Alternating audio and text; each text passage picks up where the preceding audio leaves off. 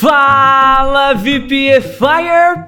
Bem-vindo ao dia 30 do nosso desafio Vocabulário é o Foco, hein? 150 palavras, 30 dias de desafio e hoje nós vamos iniciar mais um dia de muito inglês por aqui, tá bom? Se você caiu de paraquedas nesse episódio de podcast, você nem sabe do que se trata o desafio de 365 dias de inglês, né? Faz o seguinte, ó, me chama agora aí no WhatsApp 16 997 52 2487 e eu vou cadastrar você na nossa nossa plataforma para ter acesso a todos os exercícios em PDF, nosso aplicativo de memorização e você vai estar tá dentro de uma comunidade de prática onde você vai poder estudar inglês todo santo dia, beleza? Então, ó, tô aguardando sua mensagem, beleza? E vamos começar com tudo aqui bem forte, ó. Vamos repetir as palavrinhas que você vai conhecer hoje. Repete aí com o teacher.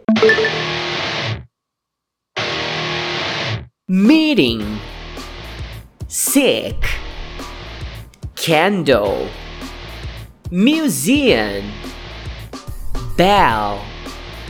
Boa! Agora vamos colocar essas palavrinhas dentro de contextos específicos. Vamos fazer algumas frases aqui, tá bom?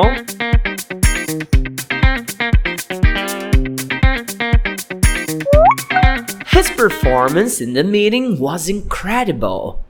A performance dele na reunião foi incrível. She got so sick after her trip to the beach. Ela ficou tão doente depois da viagem dela pra praia. He had many red candles in a little room. Creepy. Ele tinha muitas velas vermelhas num quartinho. Assustador. I don't understand why people like to visit museums. It's so boring. Eu não entendo por que, que as pessoas gostam de visitar museus. É tão chato. He was hired to ring the bell every afternoon in the church. Ele foi contratado para tocar o sino toda tarde na igreja. Prontinho! Agora, todas as palavras já foram contextualizadas e nós vamos além do básico e do óbvio. Começa agora a prática ativa da aula de hoje.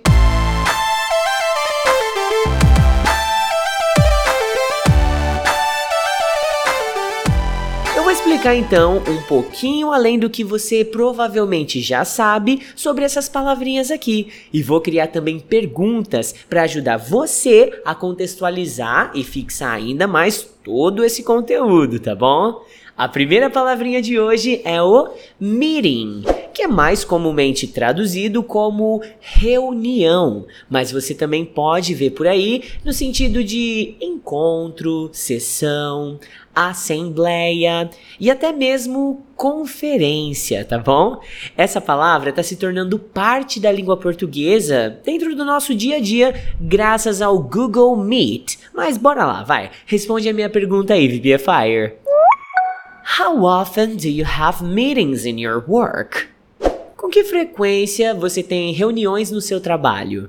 Segunda palavrinha de hoje é o sick que é normalmente traduzido por doente, mas também pode ser traduzido por enjoado, indisposto, enfermo, entre outras coisas aí dentro desse contexto, tá bom? Agora vem uma informação lógico que é além do óbvio e do básico, e é muito comum você ver jovens e até mesmo alguns adultos usando essa palavrinha sick como adjetivo para se referir a alguma coisa que é muito da hora, muito irada, insana, muito top, entendeu? Então, quero ver sua resposta para minha pergunta.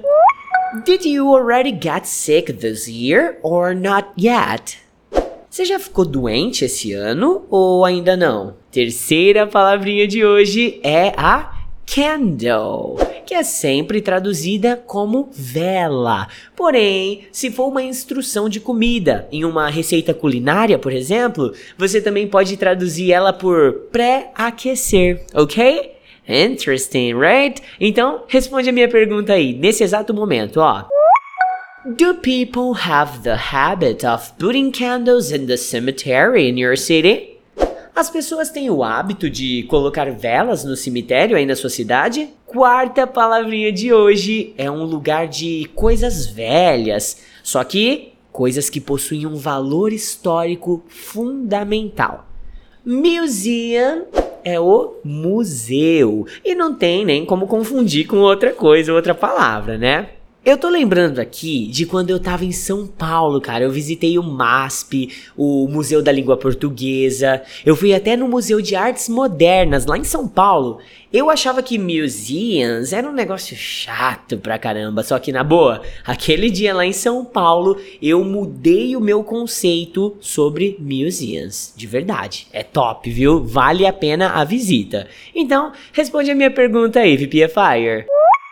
Do you think a museum is a good place to go out with friends? Why?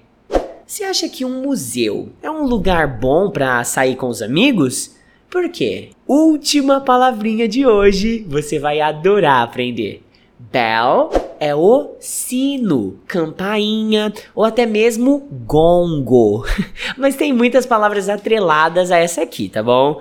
Doorbell, por exemplo, é a campainha de porta, sabe aquela ding dong? E o nome já faz sentido por si só, né? Temos uma expressão também que é ring a bell, que é quando alguma coisa te faz lembrar algo. Por exemplo, uh, her nickname rings me a bell. O apelido dela me lembra alguma coisa. Agora, responde aí a minha última pergunta de hoje, tá bom? Is the bell sound scary for you? O som do sino é assustador para você?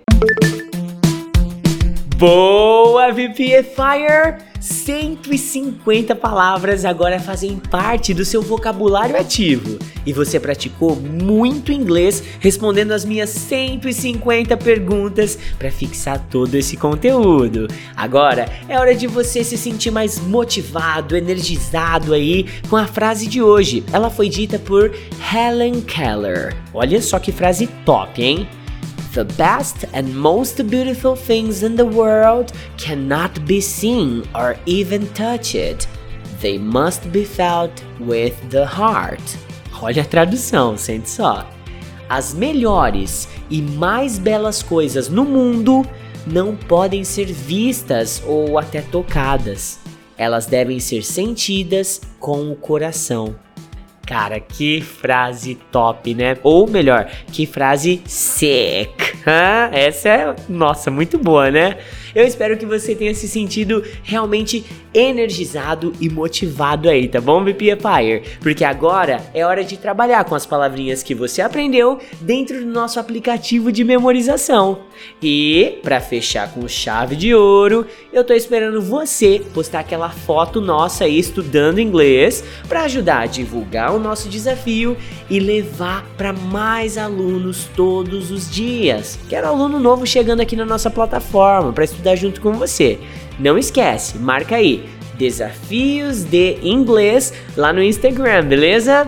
Have a great one, VPFire! Talk to you tomorrow! E não se esqueça, vocabulário é o foco, hein?